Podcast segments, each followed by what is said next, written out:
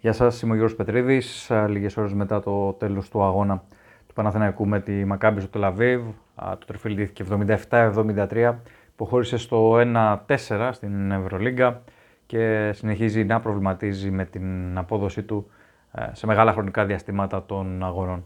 Ε, μέσω του pavadou.gr και μέσω αυτού του podcast θα προσπαθήσουμε να δούμε τι πήγε στραβά. Αν και είναι λίγο πολύ γνωστά νομίζω τα πράγματα όσοι είδαν το παιχνίδι ή όσοι διάβασαν για το παιχνίδι μπορούν να καταλάβουν πώς περίπου εξελίχθηκε. Είχαμε ένα Παναθηναϊκό ο οποίος ε, για 30-32 λεπτά επιθετικά ήταν ε, κοιμισμένος, θα τον έλεγα, ανενεργός, μουδιασμένος, δεν μπορούσε να βρει καθόλου σκορ. Είναι χαρακτηριστικό ότι α, μέχρι το 32 έχει πετύχει 44 πόντους. Για εκτός έδρας παιχνίδι κόντρα στη Μακάμπη ε, δεν μπορείς να έχεις ε, πολλές ελπίδες. Ε, από εκεί πέρα βέβαια έγινε μια εντελώς διαφορετική κατάσταση, ένα εντελώς διαφορετικό ματς. Ο Παναθηναϊκός ξύπνησε, βρήκε σουτ, μεγάλα σουτ με τον Μέικον κυρίως, ο οποίος νομίζω ότι είναι ο παίκτης που ξεχωρίζει μέχρι στιγμής από τους ε, πράσινους. Και τον Οκάρο White, και ο Οκάρο White βοήθησε αρκετά και επιχείρησε μια ανατροπή η οποία α, λίγο ήθελε να την ε, πετύχει και να γράψει και ιστορία. Έτσι, γιατί θα μιλούσαμε για μια μυθική ανατροπή από το πλην 20 στο 32 να πάρει το παιχνίδι. Ο Μέικον σίγουρα δείχνει ότι μπορεί να σταθεί σε αυτό το επίπεδο. Δείχνει τα διαπιστευτήριά του, τα καταθέτει τα διαπιστευτήριά του. Είναι ένας παίκτης ο οποίος έχει το ταλέντο, το επιθετικό ταλέντο και μπορεί από μόνος του να δημιουργήσει καταστάσεις. Είναι καλός εκτέλεσης, είναι καλός σουτέρ και παιχνίδι με παιχνίδι βελτιώνεται. Ίσως αν είχε το κομμάτι της άμυνας ε, σε υψηλότερο επίπεδο να μπορούσε να προσφέρει ακόμα παραπάνω πράγματα στον ε, Παναθηναϊκό. Βέβαια θα μου πείτε ότι αν ήταν και καλός αμυντικός δεν θα παίζει στον Παναθηναϊκό, θα, τον, θα παίζει στο NBA πιθανότατα. Ναι, κάπως έτσι είναι η κατάσταση. Ε, σίγουρα το θέμα είναι ότι οι πράσινοι έχουν μια συνέχεια στις αρνητικές εμφανίσεις, κυρίως στο πρώτο ημίχρονο των αγώνων. είναι αναγκασμένοι να κυνηγάνε στα περισσότερα μάτς. Και αυτό δεν είναι, στα μέχρι τώρα μάτια τουλάχιστον αυτό έχει συμβεί. Και αυτό μόνο καλό δεν ε, είναι.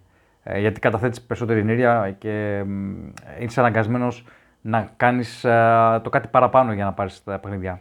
Άσε που είναι και πολύ πιο δύσκολο αν κυνηγάς συνεχώς να, μην, τρέχεις, να τρέχεις μόνο και να μην φτάνεις.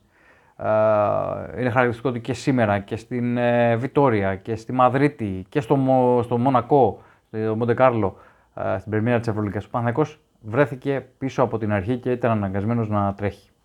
Αυτό πρέπει να βελτιωθεί, πρέπει να αλλάξει ριζικά. Και νομίζω ότι είναι στο χέρι του Δημήτρη Πρέφτη να το αλλάξει. Μάλιστα, ο Έλληνας τεχνικός το είπε άλλωστε ότι αδικούμε τους εαυτού μας με τον τρόπο που μπαίνουμε στα παιχνίδια.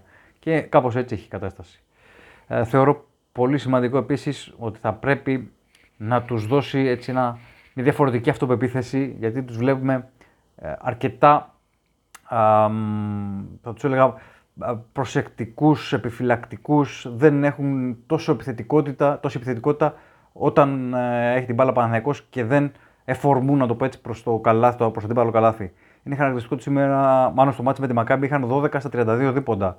Κάτι αντίστοιχο έγινε και με τη Real, που εκεί υπήρχε βέβαια το, το ελαφρυντικό ότι ήταν κάτω από τη ρακέτα ο Ταβάρες. Η Μακάμπι δεν είχε κάποιο φόβητρο κάτω από τη ρακέτα. Θα μπορούσαν οι γκαρντ του Παναθηναϊκού να δημιουργήσουν, να ανοίξουν διαδρόμους, να βρουν έτσι εύκολους πόντους από διεισδύσεις. Δεν έγινε αυτό. Ήταν πολύ άστοχη η του Παναθηναϊκού και πήγε στράφη το πολύ καλό ποσοστό στα τρίποντα, το οποίο είναι ένα θετικό στοιχείο του αγώνα και ένα σημάδι το οποίο βλέπουμε ότι έχει βελτιωθεί το τελευταίο διάστημα. Έχει 14-32 τρίποντα Παναθηναϊκός. Για εκτός έδρας μάτς είναι πάρα πολύ καλό ποσοστό.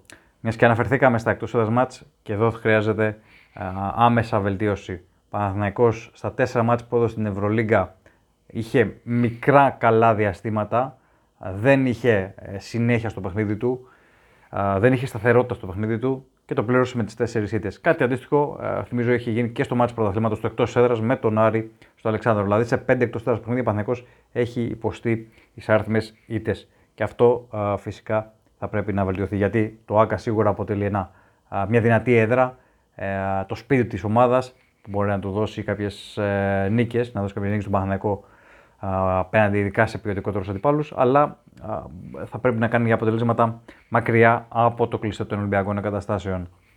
Θεωρώ πέραν του Μέικον, είδαμε καλά πράγματα και από τον Οκάρο White, ο οποίος Κυρίως ε, στο ματς με τη Μακάμπι εκτελούσε από την περιφέρεια, έχει 4 στα 6 τρίποντα και έδωσε ένα στον ε, Παναθηναϊκό. Ο Φέρελ έκανε ντεμπούτο και δείχνει και έδειξε κάποια πραγματάκια. Έπαιξε γύρω στα 10 λεπτά ο Αμερικανός ε, γκαρντ. Έδωσε 3 assists και είχε και 3 πόντους με ένα τρίποντο. Φαίνεται πάντως ότι ε, μπορεί να διαβάσει το παιχνίδι και μπορεί να δώσει αυτό που λέμε έξτρα ποιότητα στο παιχνίδι, στο περιφερειακό παιχνίδι του Παναθηναϊκού.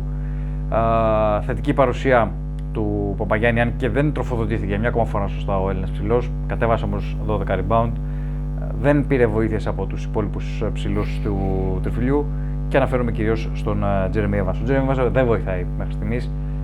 Είναι ένα κλικ πιο αργός από τους αντίπαλους ε, ψηλούς και αυτό κάνει μπαμ νομίζω. Αρνητικός ε, σε ένα ακόμα ματς στην Ευρωλίγκα και ο Κέντρικ Πέρι είχε 0 στα 7 εντός πεδιάς. Ο Αμερικανός πραγματικά ε, θα πρέπει να βελτιωθεί άμεσα γιατί σε αυτό το επίπεδο τέτοιες εμφανίσεις δεν συγχωρούνται. Και δεν αναφέρομαι μόνο φυσικά στον Πέρ, αναφέρομαι και γενικότερα σε όλο το σύνολο του Παναγικού, σε όλο τον οργανισμό του Παναγικού, ότι όταν δεν παίζεις καλά, η Ευρωλίγκα, οι ομάδες της Ευρωλίγκας θα σε τιμωρήσουν. Πρέπει να βελτιωθεί ο Παναγικός να αυξήσει τα καλά του διαστήματα μέσα στα παιχνίδια. Δεν γίνεται σε κάθε παιχνίδι να έχει 6-7 λεπτά καλά ή 10 λεπτά καλά. Πρέπει στην Ευρωλίγκα αυτό να φτάνει, να ξεπεράσει τα 20-25 λεπτά για να μπορείς να πεις ότι θα πάρεις αποτέλεσμα, ειδικά επαναλαμβάνω εκτός έδρας.